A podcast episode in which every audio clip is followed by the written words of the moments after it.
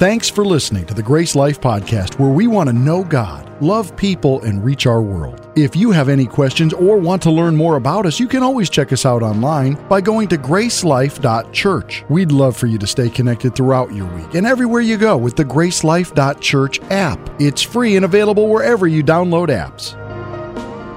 Hey, everybody, we're starting a new series today called Sand and Stars, and the central figure in our series that we're going to be doing. We're talking about a guy named Abraham. I don't know if you've ever heard of Abraham. Not this Abraham. You are cool, but you're not this cool. You didn't make the Bible, just so you know. Sorry, buddy. But anyway, we're talking about a guy named Abraham. I don't want you confused as we're looking in Scripture. As we're reading in Scripture today, and actually for many weeks, we're going to come across a guy named Abram. Abram is Abraham. Abram will later have his name changed by God to Abraham. It'll happen for us near the end of our series. It happens later in the story for him. Do not be confused and think, oh, Abram must be his brother or his cousin or his uncle or something. No, no, no. Abram is Abraham. Matter of fact, I might even get confused and just substitute the names because we're talking about one guy. We're on this side of history. So, to kind of give you a point of reference, Abraham lived about 4,000 years ago about 2,000 years before Jesus. So if you can think about it that way, Abraham, Jesus, us, kind of an equal divide is where this goes. And Abraham was way back at the beginning, actually. We're going to see his story in Genesis 12. I mean, there's not a lot in the first 11 chapters if you've ever read it. God gets a couple of chapters where he's the only character making everything. God's kind of cool, you know? And so he's the star for a little bit. Then these Adam and Eve people show up, and uh, then they mess everything up. And we have a few generations of people. Uh, uh you won't remember remember them. You won't know their names. They're not really uh, famous characters. Matter of fact, from Adam to Abraham is 19 generations, only 19 generations. So that makes Adam Abraham's great, great, great, great, great 17 great grandfather. That's where he is.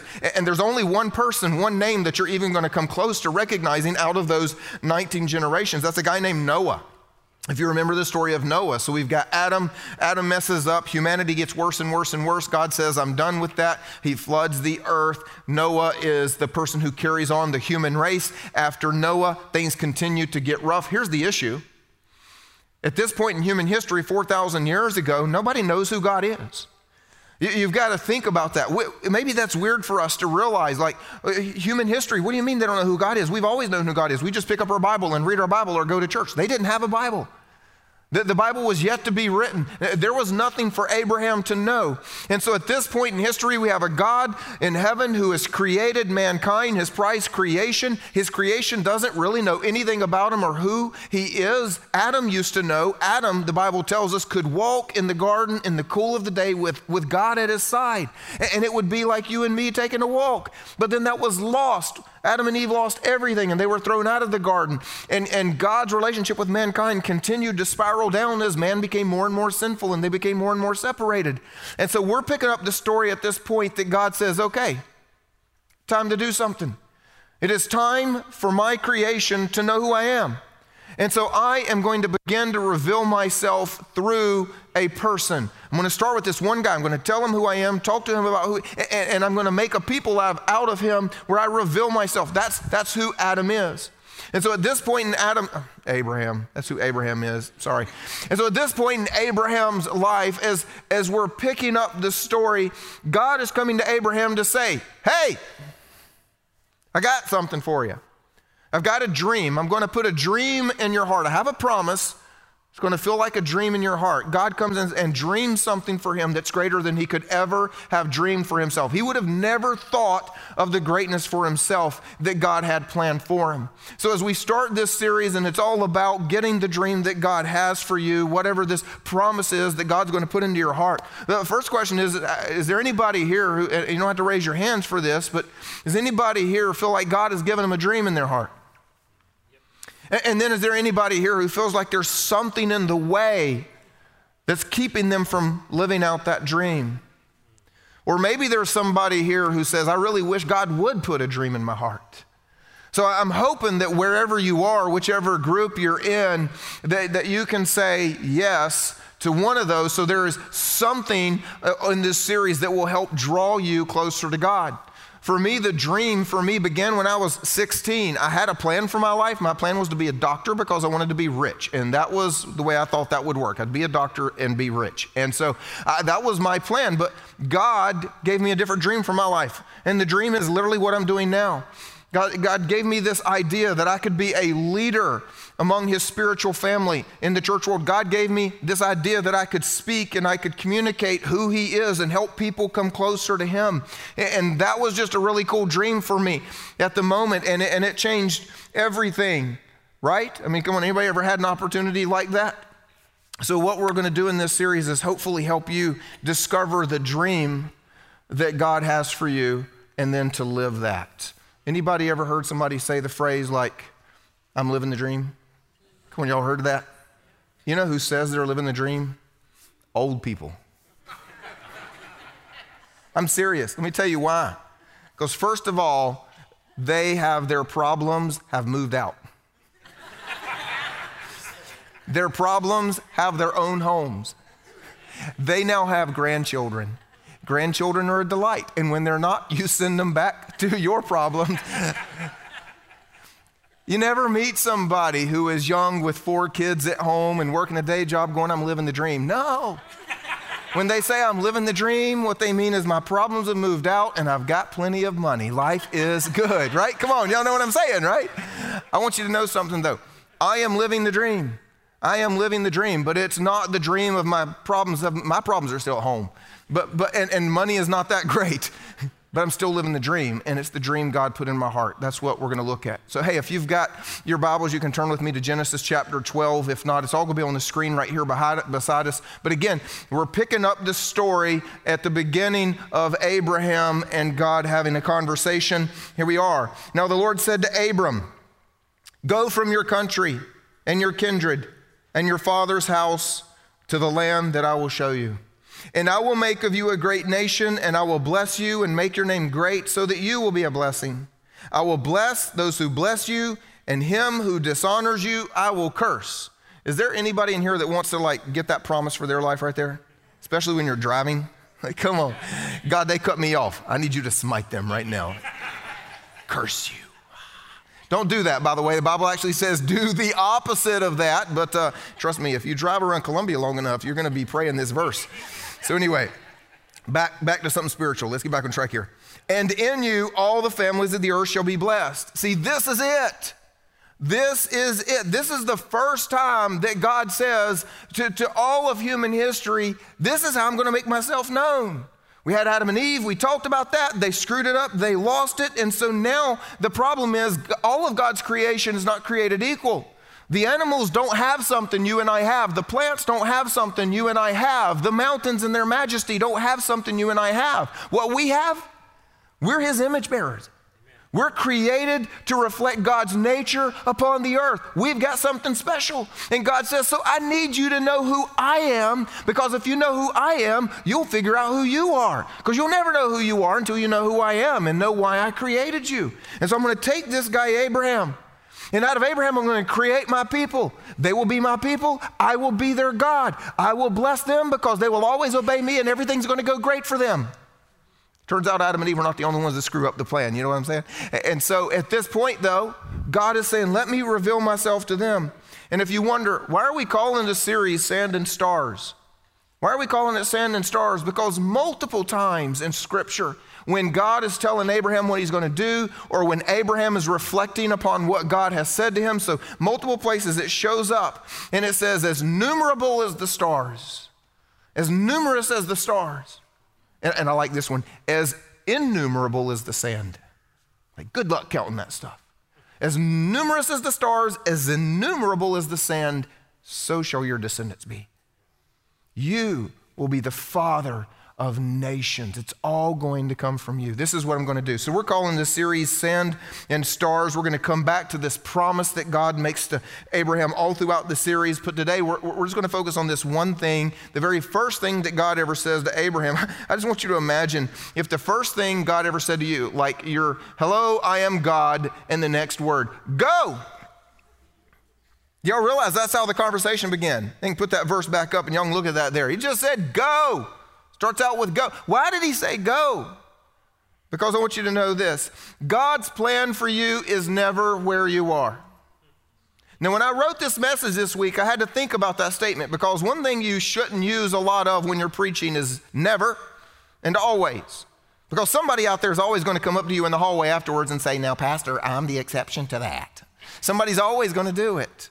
But, but I, I thought about it because when I first wrote it, I said God's plan for you is almost always something else. God's plan is almost never where you are. However, you know, looking at those different things, I thought about it. And I looked at everybody I knew in Scripture. And, and I see no example in Scripture where ever anybody ever lived God's plan for them where they were the day that He met them. There's always a move. It's some kind of a move. That move just might be different. What we see here with Abraham actually is a couple of different kinds of move. He's going to do all three of the types of moves that God could take you through. The first one is a geographical move. Did you notice the first thing that he said is go to the land that I'm going to show you. Go to the land that I'm going to show you. It's going to be a geographical move. Something is going to change. I've got something for you there that you cannot get here. Matter of fact, Abraham is going to show up there, and when he does, God's going to say, This land, literally this dirt, this spot on planet Earth, is what I'm going to give to your offspring.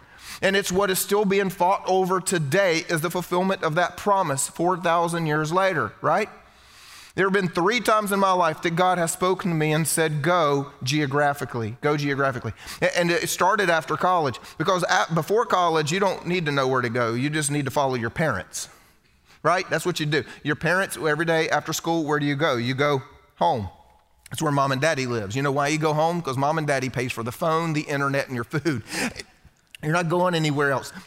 If they go on vacation, you go with them because they buy your tickets to Disney World. But you don't want to stay at Disney World because it gets incredibly expensive. So you always come back home from vacation with your mom and your daddy. Matter of fact, the only person who doesn't go home after vacation with mom and daddy is Jesus. When he was 12, he kind of hung out and, and, and, stayed behind. But everybody else, we just go where our parents go. And then when it comes time to go to college, you don't really, you know, take, take too much thought about that. You simply want to go somewhere that's cheap, has a good degree, and is close to home. Unless, of course, you don't really like your parents, then it's cheap, a good degree, and far from home. But we'll do a series on inner healing for the family another day. So, right, we'll just move on. But as, after, after college for me was the first time that I felt God send me for my life for a special purpose. And right before my senior year of college in the summer, I'd gone on a two week mission trip to Romania. And so when I got back from that, God, God was telling me, go. And here's how this happened. I woke up one morning and it was dark. Nobody else was up. I couldn't sleep. And so I go out on a balcony uh, uh of my hotel room and I'm just looking out over the fields. It was weird. This like multi story hotel was in the middle of a field. I don't know. But anyway, I was looking out and these people were all coming. As the sun was coming up, these people were all coming out to work. And these people were carrying like these big old sickles, you know, like they were. This was weird because this was over 20 years ago that it happened. And I remember when it happened then that it looked like it was 50 years ago as I looked out in the field. Like we've got lawnmowers and tractors. And, and here it is, like it's the 90s, and people were coming to work with sickles. They were going to reap this harvest in this field all day long with just doing this. And I was just watching these people, and God said, I want you to come back and tell these people about me. It was the first time that God told me to go somewhere geographically for a reason. I'd love to tell you that God called me there to do the most incredible ministry. Churches were planted, people were saved, and, all, and, and there were churches planted, and, and stuff did happen. But, but I think the main reason God called me there is because my wife is Romanian. I met my wife, I married her, my children are half Romanian. If I didn't go when God said go, my, my family right now would be completely different. My life would look very, very different. And then when I was coming home from living in Romania, God told me to go to North Carolina and, and, and work with a pastor there who was starting the church. You may say, How does God speak like that? How do you hear from God? Is that just a pastor trick? Well, we're going to do a series on hearing God's voice after next Easter. So, I'm not kidding, just so you know. That was advance notice for those of you that like to plan your vacations better next year. So, anyway, if you want to hear God's voice, the weeks following Easter, five part series. There's your long, long ahead commercial. Anyway, for now, you know, God speaks sometimes to our circumstances. So when I was in Romania, I met a pastor, and God said to me, You'll work with this man. I thought it was the craziest thought that I'd ever had. But when I did move to America, the only place that I could get a job doing what I did was teaching in the same city where he was starting a church. And it turns out God did call me to work with that man. And what happened as a result is some of the, the longest lasting, most influential relationships in our lives. They, he became a pastor to us, to me and my wife, and, and we developed so many friendships and relationships. People I still do ministry with today. People, I, I was just at a missions conference this week with some of those people that I met then. And so it was a foundational season in my life. And, then when that foundation was, was built to a point, God was done with that. He, the third and final move, he, he told me to come here to help start this church. Come to Columbia, South Carolina. And every time that I've ever been, I've never wanted to live wherever God told me to go. I actually, I don't understand those of you that get to live where you want. I meet people, they come to me and go, Pastor, we've loved being a part of your church, but we're moving to the beach because we've always wanted to live at the beach. I thought, who gets to live where they want? What is want? What kind of word is that? Don't you like obey God? You just do what God says. Who gets to live where they want? When I lived in North Carolina, I lived in Golf World. The U.S. Open is there every few years. It's Pinehurst. They've got like 60 something golf courses in one county, which means there's no real estate for the rest of us people that don't love golf. We live a little sliver like this. And people are like, oh, you live in, in, in Pinehurst. That's beautiful. Isn't it an amazing place to live? No, it's not an amazing place to live. I don't like golf. I hate golf. I don't play golf. Somebody made me play golf one time. It's the only time I ever had to yell fore, but it was for the fairway beside me, not the one I was playing on. True story. So that, that's my golf experience. And why would I want to live somewhere everybody loves something I hate? And so then I move here to Columbia, and suddenly that place looks beautiful. I mean, think about it. If you are from Columbia, if not, if you've moved here, you've had this experience. My friend Kelly was in the first service. He's got a, a saying about Columbia live in Columbia, close to everywhere you want to be. Uh, there you go. You're starting to get it, don't you? Come on. Have you ever told your friends why they should live in Columbia? It, it's never got anything to do with Columbia. It is always, oh, you should live here. It's two hours from the beach, it's two hours from the mountains, it's two hours from Charleston. Couple of great airports. I mean, we're close to Charlotte and Atlanta. We got three interstates, so you can get anywhere you want to be fast. Yeah. And people actually like choose where they want to live. What is that all about? friend of mine actually here in the church he just got offered a great job in texas would have been a career maker is what he called it but as he prayed about it god told him no don't move i've called you here and he's not a pastor you know, a lot of us think pastors get called to live in a place because of their church. Have you ever realized God might call you to live somewhere for your spiritual family? I mean, think about it. We, we move for jobs.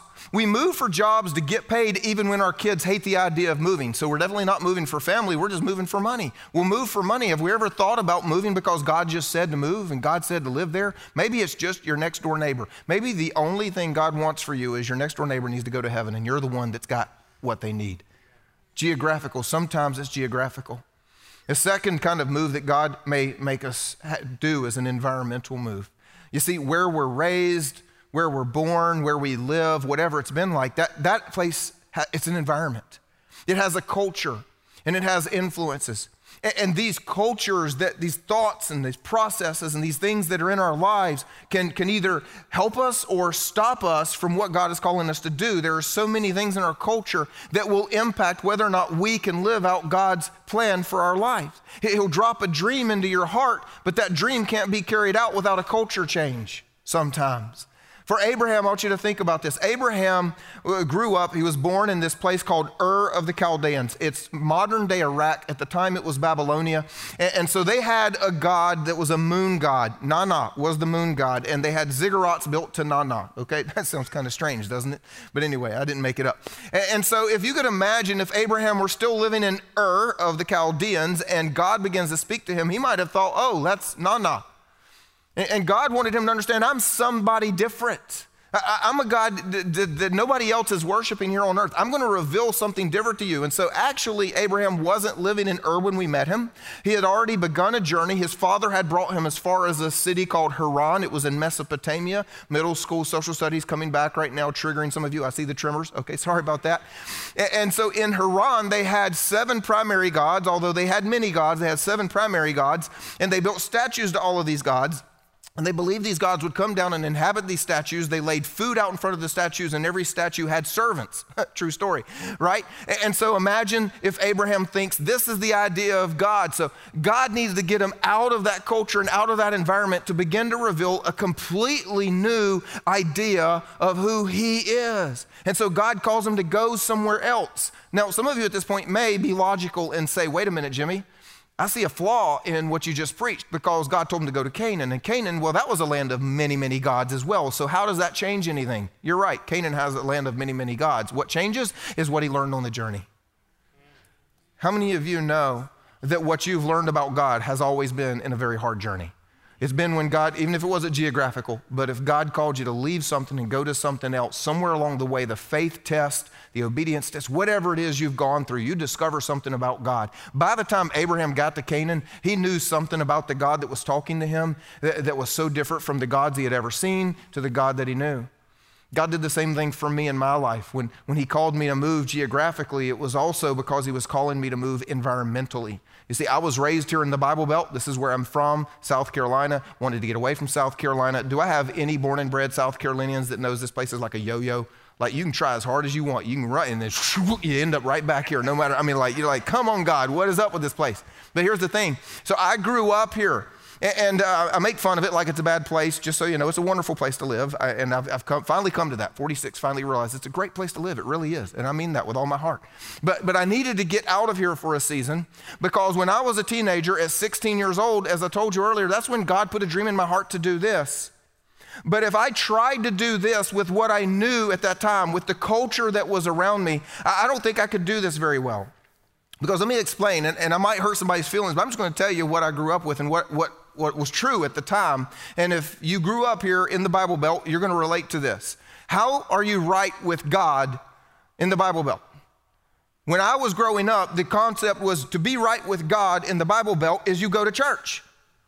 And if you go to church without missing many Sundays a year, we'll give you one or two off if you're sick. If you go on vacation, you still have to go. And I'm telling you a true story. We'd go to Myrtle Beach on vacation, and I have to take a coat and a tie. Because, first of all, that's how you go to church, right? You go dressed up. And if you're on vacation, God's still watching.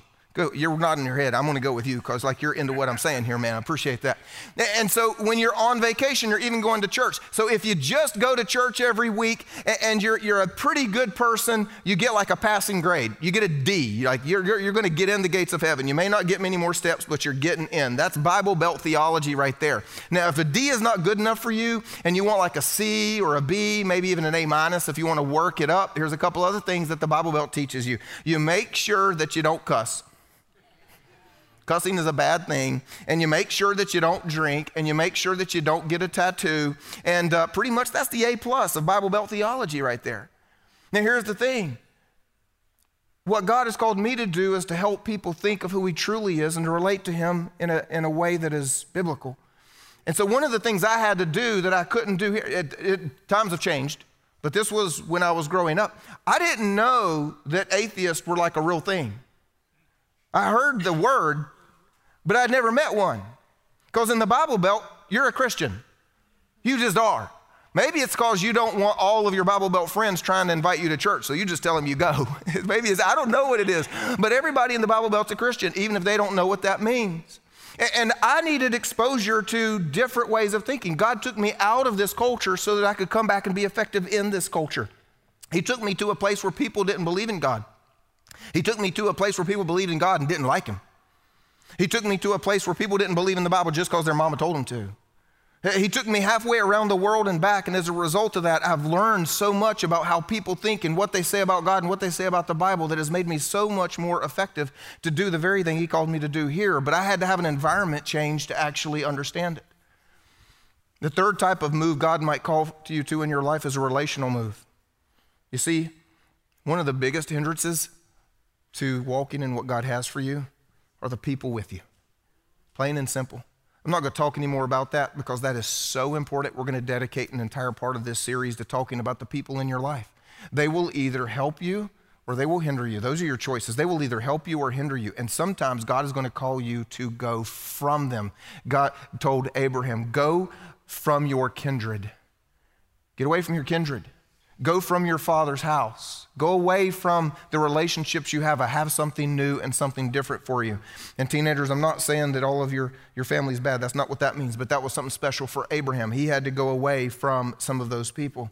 So let's pick up where we left off in the story. After God tells Abraham to go, he drops in the promise of revealing himself to humanity for the first time. And the next thing that we see is this in verse 4 So Abram went as the Lord told him.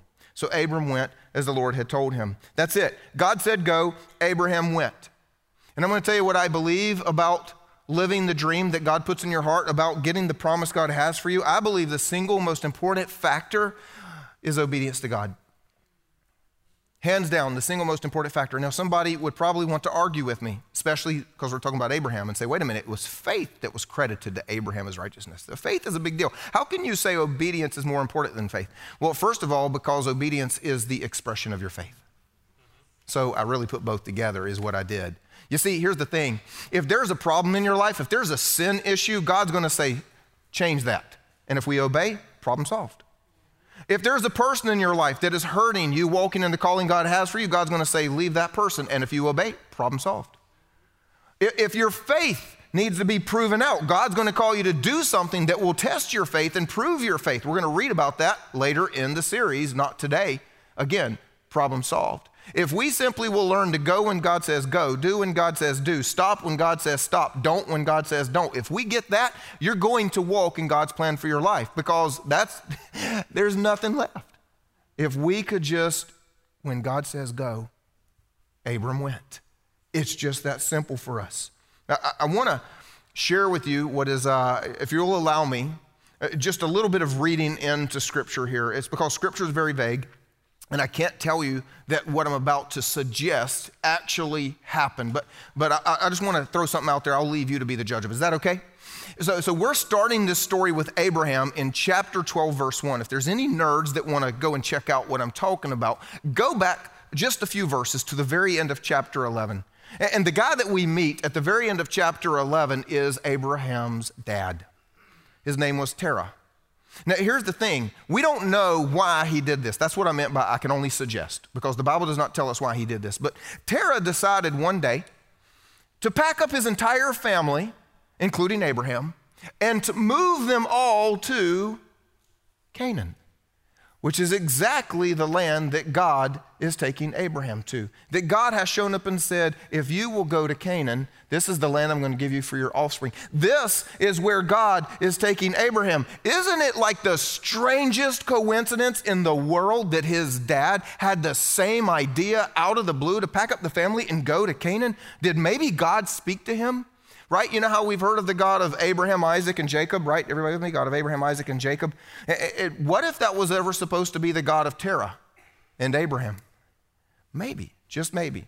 Because it is a really big coincidence for Terah to decide to pack up his entire world it wasn't like a U-Haul. They had lots of flocks and lots of servants and lots of stuff. It was a big deal to move. Even though they were nomadic people, nomadic people would move from one river to the next, from one harvest to the next. For him to say, we're moving halfway across the known world to somewhere we've never been. Where did you get that idea? So I'm just suggesting it seems like a really big coincidence, or maybe God had started this a little earlier. What we do know from Scripture that I'm not suggesting the Bible says Terah got to a city in Mesopotamia named Haran and he settled. Now, I'm going to suggest that when he settled, this was not a good thing. Again, you'll have to read scripture and come up with your own idea. Why did Terah tell Abraham and his whole family, we're going to move from way over there to way over here, which, by the way, God's going to tell you to go there when I fail to get you there. But I'm going to stop right here in this place called Haran. Why did he settle? Well, I think it had a little something to do with he lost a son, Abraham's brother. And you know, we kind of have a saying we're supposed to bury our parents, not our children. You ever heard that saying? Right? And so I think something happened with Terah when he lost his son, Haran. Did y'all catch that? When he comes to a town with the same name as his son, he loses sight of where he was headed and he settles. I'm just going to suggest to you again, it doesn't say God told him to do that, and it doesn't say that's why he gave up. I'm going to suggest to you he was incredibly disillusioned with what was happening in his life. And maybe, like many of us, there are times where something doesn't go the way we want, like your son Haran dying and you get a little upset with the God that's in charge of everything. And maybe at some point you just stop doing what he says and you lose sight of the dream. I'm just going to suggest the end of chapter 11, you go read it and see how it reads to you because scripture is very vague and doesn't tell us that. My dad and I had a conversation one day in my late high school years that uh, my family wouldn't even know. This is it was such a private conversation. I've never really shared this with anybody else. With my family's watching this, well, they're about to learn something about him. You see, when I was 16 is when God put the dream in my heart to do what I'm doing now. Prior to that dream, I was going to be a doctor because doctors were rich, and that was a you know a great life. You get to be rich and have a little bit of prestige. People are impressed when you say you're a doctor. They, they, oh wow! Tell them you're a pastor. It's the quickest way to have them walk the other direction. That's just if you're on an airplane, you don't want the person beside you to talk to you. If they're just tell them you're a pastor. They will put their headphones on just like that. They're done with you. So you, would be lying, by the way, but anyway, that's okay. I, I don't have to lie. I just get I'm a pastor, and suddenly they're, they're gone. Okay, but anyway, here's the point. I, I wanted prestige and I wanted money, and that's what. So my dad was excited about that because he worked three jobs almost his entire life. He was always broke. He was always poor. And when I told him that I wanted to be a doctor, he was excited. And so for many years, he thought that I was going to break the family cycle, that I was not going to be poor. I was not going to have to work three jobs. My children would have vacations. He, he thought that things were going to be different. And so one day when I come home and say, I'm not going to be a doctor, I'm actually going to go to music school. Y'all can tell how that went over.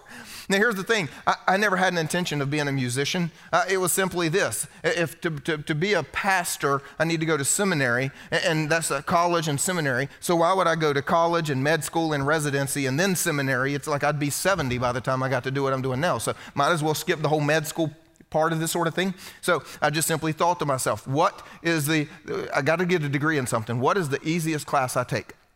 Well, it was not calculus, I'll assure you that. That's why I did not become a math teacher. Uh, it, but it was band. I mean, band is easy. Like, just show up, play a little something. If you're not any good and you play wrong notes, all you got to do every time you mess up is just look at the person beside you. I mean, there's like 80 people in the class. Nobody can tell who's actually making a mistake. So if every time you hear a wrong note, you just look at them, the band director will think it's them too. You'll make an A in band. It's easy. So I made an A in band. Band was fun. We took the most trips. I thought I would love to do so. I got a degree in music. It was great. So my dad was very upset about this, and we had a conversation where I had to explain I'm not going to music school to be a poor musician or even to be a musician. I'm just trying to get a degree. I feel like God's called me to be a pastor. And that's when God, uh, my dad shared with something with me that I, would never known. He said, I, I thought that God had called me to be a pastor, but he never had. And he had spent his life poor, broke, and working all the time. He's just very unhappy. He never smiled. And it wasn't because he was a mean, angry person, it was because he was just so unfulfilled. And he believed because he told me he said, What you see, working so hard and everything that goes wrong, and just life is just not easy. He said, This is God's punishment for me because I disobeyed. He believed it was God's wrath working out in his life on a practical basis. Disillusionment and regret are dream killers. Disillusionment and regret are dream killers. So, my question for you is when did your dream die? When did your dream die? When did you stop thinking and believing that you were going to do something amazing? And instead, you just started working for a paycheck and hoping for retirement. When did your dream die? Where did you take a right or a left on that journey and feel like it was taking a step the wrong direction from God? Disillusionment and regret are dream killers. Now, I'll be honest with you. I don't really like the idea that I'm preaching this to you this morning. I would prefer to be preaching this Wednesday night to our youth. Got youth in the house? Any youth in here? Yep, come on. All right, quiet. Not very excited about being youth, apparently, but that's okay. If I were preaching this on Wednesday night to the youth, I mean, they would be shouting, they'd be cheering, they'd be like, yeah, because this preach is amazing. God's got a good plan for your life. God's going to do something great through, through you. And you're like, yeah, I just need to pray and I need to seek God and choose a good college and good friends. I'm going to have an amazing life. But I stand up on Sunday morning and preach that to all the adults, and they're like, you're making me sad. I'm glad you can laugh at that because the reality is most of us think God's plan for our life is two decades back. And I asked my dad that day, I said, So why don't you? Why don't you become a pastor then? Why don't you fix this? And his answer was three words. Come on, say it with me because you already know. It's too late. I need you guys to hear me. It's never too late to obey God. It's never too late to obey God. If you obey God today instead of 20 years ago, the results may look different. I cannot promise you that the results will look exactly like God intended at the beginning, but it's never too late to obey God, to get back onto the path that He has for you, to do what He's called you to do, whatever it is that He has for you, if it's being a pastor, if it's being a teacher, if it's starting a business, if it's starting a family, whatever it is that God has said, do or don't or go or stay, whatever He spoke to you, it is never too late to do what God has for you. Never too late. How many of you have heard the saying, when's the best time to plant an oak tree? What's the answer? When's the best time to plant an oak tree? Nope.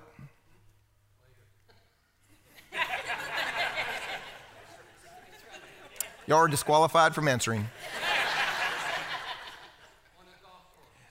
The best time to plant an oak tree is 20 years ago.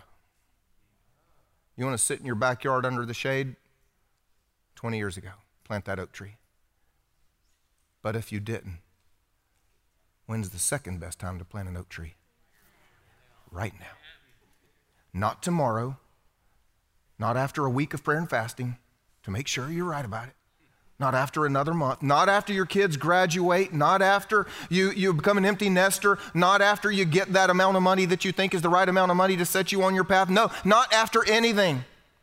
Okay, if God said something 20 years ago and you did it, awesome. You planted your oak tree, we're happy for you. You've got a shady backyard. But for the rest of us, if you missed planting the oak tree 20 years ago, today is your best chance. It is never too late to obey God. It is never too late to obey God. God's got a good plan for your life. How many of you believe that? God's got a good plan for your life. It's not a plan. I did not say He's got a plan. God's got a good plan for your life. And so, as we wrap up today and we send you off into the series, the whole series will be built upon two thoughts that, that I need you to know if you want to walk in God's good plan for your life. Thought number one is you were made for it. You were made for it. Ephesians 2 says that we are his workmanship. And the word there explains it, it, it's not a, a, an assembly line process in heaven, nor is it an assembly biological process on earth. No, no, we are uniquely God's workmanship. He crafted each one of us, is what that Greek fancy word stuff actually means behind the scenes there. That it's an individual process outside of time, before time began. God crafted you to be you, to do what you were going to do. And elsewhere in Scripture explains that's why you were born when you were born and given the geographical boundaries you were given, because you were made for something special. You were made for this. It's not just this process going on. And I'm going to tell you one of the biggest reasons that we do not live the dream that God put into our hearts is because we've adopted some really bad theology. Matter of fact, it's almost not even theology. You wouldn't even know that it is. Here's what I mean by that. Many of us live in what I call a movie set mentality.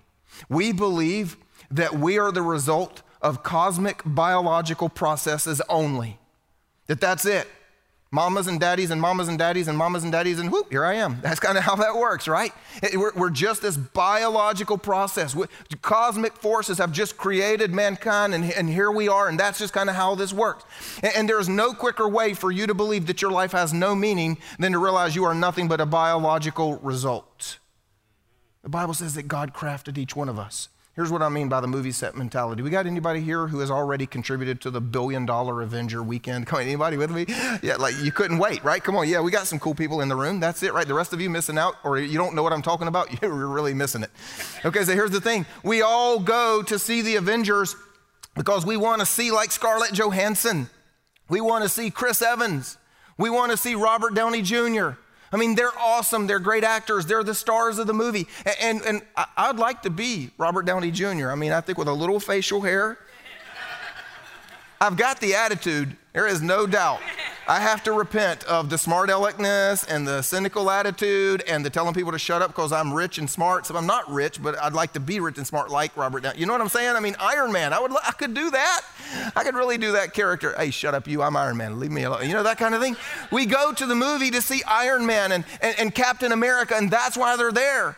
And then, you know, there's this battle scene with like 10,000 people. You don't even know who they are. You don't care who they are. They're the extras. If one of the extras didn't show up that day, they put the costume on somebody else and just say, stand there and wave a sword until they chop your head off. Man, you don't matter. You're not important. Who matters is Robert Downey Jr. Iron Man matters. Captain America matters. Captain Marvel matters. You don't matter. You're an extra on the movie set because you are nothing but the result of a biological process. You are impinging upon God's plan. There are stars of the show. They're called pastors. There are important people that are missionaries. They're giving their lives for the gospel. The rest of you are extras and you're messing up what God's here to do. That's what we believe. I'm just a plumber. I'm just a this. I'm just a, I'm just a mom. I'm just a, I don't have any purpose. I'm not cool. I don't preach. God didn't. No. It's the biggest lie from the pit of hell that God did not make you Mike. Just because you're not standing up here on this stage. What I need you to know is God wrote you, made you, and He wrote you a script for your life. You are the star of your script. You are not an extra in my life just because I stand up here. You are not an extra just so you can show up and, and be cool around somebody else. No, no, no. We've got to stop believing that God creates a few cool people to do a few cool things. We got to stop believing what God made Abraham, God made Noah, God made the pastor, you know, God made Abraham Lincoln. The rest of us, we're just biological things that happen along the way, and we just mess up everything. That scripture is very clear. We are his workmanship. That was not written to a small room of disciples. That was not written to a small group of people. That was written to everybody who would ever call God their Father. We are his workmanship. We are his workmanship. And the second thing, it's more than just for you. It is more than just for you. We think that it's all about us. But let's go back to what God told Abraham. He said, I will bless you and make your name great so that you will have a beach house by Charleston and live a wonderful life. but if you ask us what our end, end goal is in life, but he said, No, I will bless you and make your name great for one reason so that you will be a blessing. I'm going to make you special so that you can make everybody else's life better. And then when they say, Why? You say, Because there is one true God who made me a blessing. Because when you are a blessing to everybody else, you show the world me. And in you, all the families of the earth shall be blessed. See, here's the thing God has always, God currently is, and if the future comes out of what we see in Scripture, God always will use His people to change the world. God says, You will be blessed to be a blessing. You will have so that you can give. You will know so that you can tell. You're going to be mine so that you can share with everybody else how to be mine. God has called us to be the people who change the world. And so, for some of us, we need to ask some questions like what do I need to give? Who do I need to talk to? Where do I need to go? How do I need to serve? What, every adverb you can come up with, put it into practice. What do you want from me? So, I'm going to close with one very simple challenge or, or question for you today, and I'm going to ask you to raise your hand. How many of you want to live God's good plan for your life? How many of you want to live God's good plan for your life? Or you can put your hands down because I'm going to give you three choices for a challenge. I'm going to challenge you this week, but you, you can only pick one of these because, well, you can only be in a place to choose one of them. You can't choose them all. You're not in the place to choose them all. The first one is this for some of you, I'm going to challenge you to believe. That's it. To believe God has a good plan for your life. Many of you walked in the door today and you get up every day with a movie set mentality. I don't matter. My life is useless. I'm only here because my mom and daddy put me here. This has nothing to do with God. It's the biggest lie, and it's the number one thing that is standing in your way of living God's good plan for your life is believing there is one. For many of you in this room, your number one challenge that I have for you this week is to believe God has a good plan for your life. Some of you would say, okay, what's the next group? That's not me. Okay, the second group, challenge for you let go of your plan. Because when God gave me this dream, yeah, I was not without a dream. As I told you, I had a dream to be wealthy, to be a doctor, to have lots of prestige. And I had to let go of that. I had to figure out okay, you know what, God, I'm just going to let you take care of me. I don't know if Disney vacations will be there or not. I, I don't know. But I just know I'm going to do the dream you put in my heart instead of the dream of being rich. And that was the very specific, different stages of life. You have different struggles. That was my struggle at 16. I was growing up in a very poor family, and I really only had one life goal, and that was not to have a poor family. And God gave me a new dream. I had to let go of the old one. You cannot do your plan and God's plan. Now, I've got somebody in the room. You're going to be in group three. Because there are people in the room, they're going to say, okay, I didn't even need to hear today. I didn't need to hear this at all because I'm good, man. I heard that message 20 years ago when I was a youth. God's got a plan for my life. I know it. I'm living it. I'm doing it. God told me to be a teacher. I've been a teacher. Life has been great. God called me to be a doctor. I'm a doctor. Life is great. God called me to be a pastor. I'm, I'm going to school right now. I, I'm good, man. I know God's got a plan. I'm living the plan. I'm good. Well, I've got a challenge for you too. If you know God's got a plan for you and you know you're, you're living it, you don't get off the hook. Challenge for you is very, very simple. Ask God, what's next? What else? You see, if you ever read the stories in the Bible, every famous story goes like this. You read all the cool stuff they do, and it's all exciting, and it's all exciting, and then it says, and Abraham lived until, and he died. And, and, then we read about Moses and all the cool stories and the cool stories and the cool stories, and then it goes, and Moses lived until, fill in the blank, he died. And after Noah did the whole flood and the boat thing, 300 years. And he lived until, and he died. That must have been a boring 300 years. Like, dude, the only thing you've ever known for 300 years before you died. That's got to be like a really slow retirement. Hey, what's your best story? Oh, about 300 years ago? So that's my challenge for you. Are you in the season of writing the cool stories of your life? Or since you know you're living the plan God has for you, are you just in the and they lived until they died part? You can decide for yourself. Maybe you're good with the fact you did something awesome two decades ago. Maybe that's enough for you. It's you, your choice. But I'm going to challenge you to say, okay, God, what else? What else? Let's imagine that the most famous thing I'm going to be known for, the thing that my kids are going to talk about, my grandkids are going to talk about, let, let's, let's assume that hasn't even happened yet. What else? And so I'm going to close right now by praying for one group of people. I feel like God told me today to pray for the people who are like my dad. I think there's a large number of people in the room who feel like what God wanted for you was too far back that way. It's just too late. And you've just made too many mistakes. And if you tried to get back on that path, there's just no way to do it. That's what you think. And I'm telling you, it's never too late to obey God.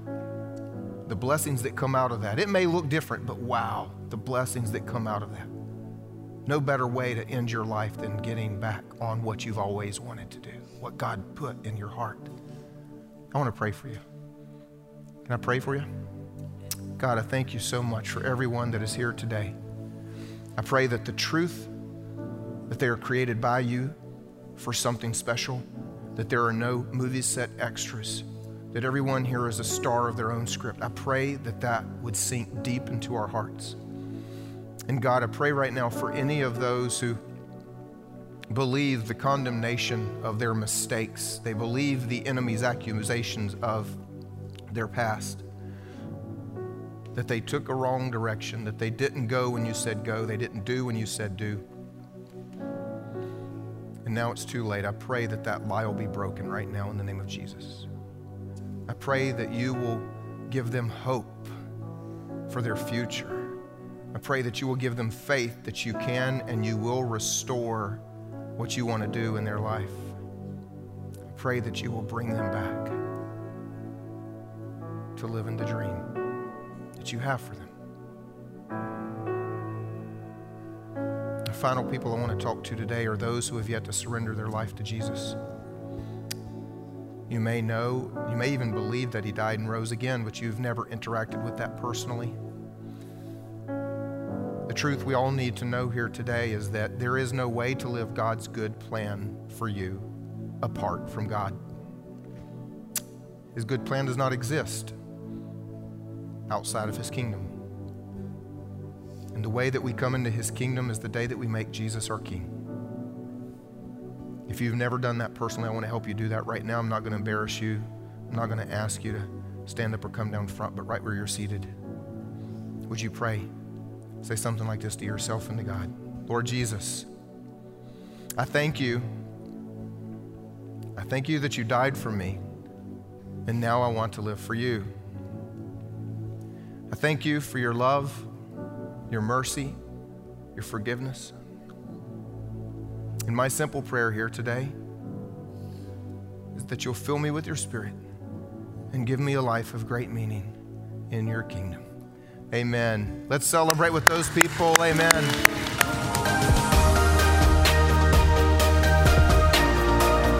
Thank you for joining us for this week's message. If you've made the decision to follow Jesus, congratulations. It's the best decision you'll ever make. If you've been impacted in any way, we'd love to hear about it head over to gracelife.church/resources where you can share your story and find other tools for following Jesus. We hope you go out and make Jesus famous in your world.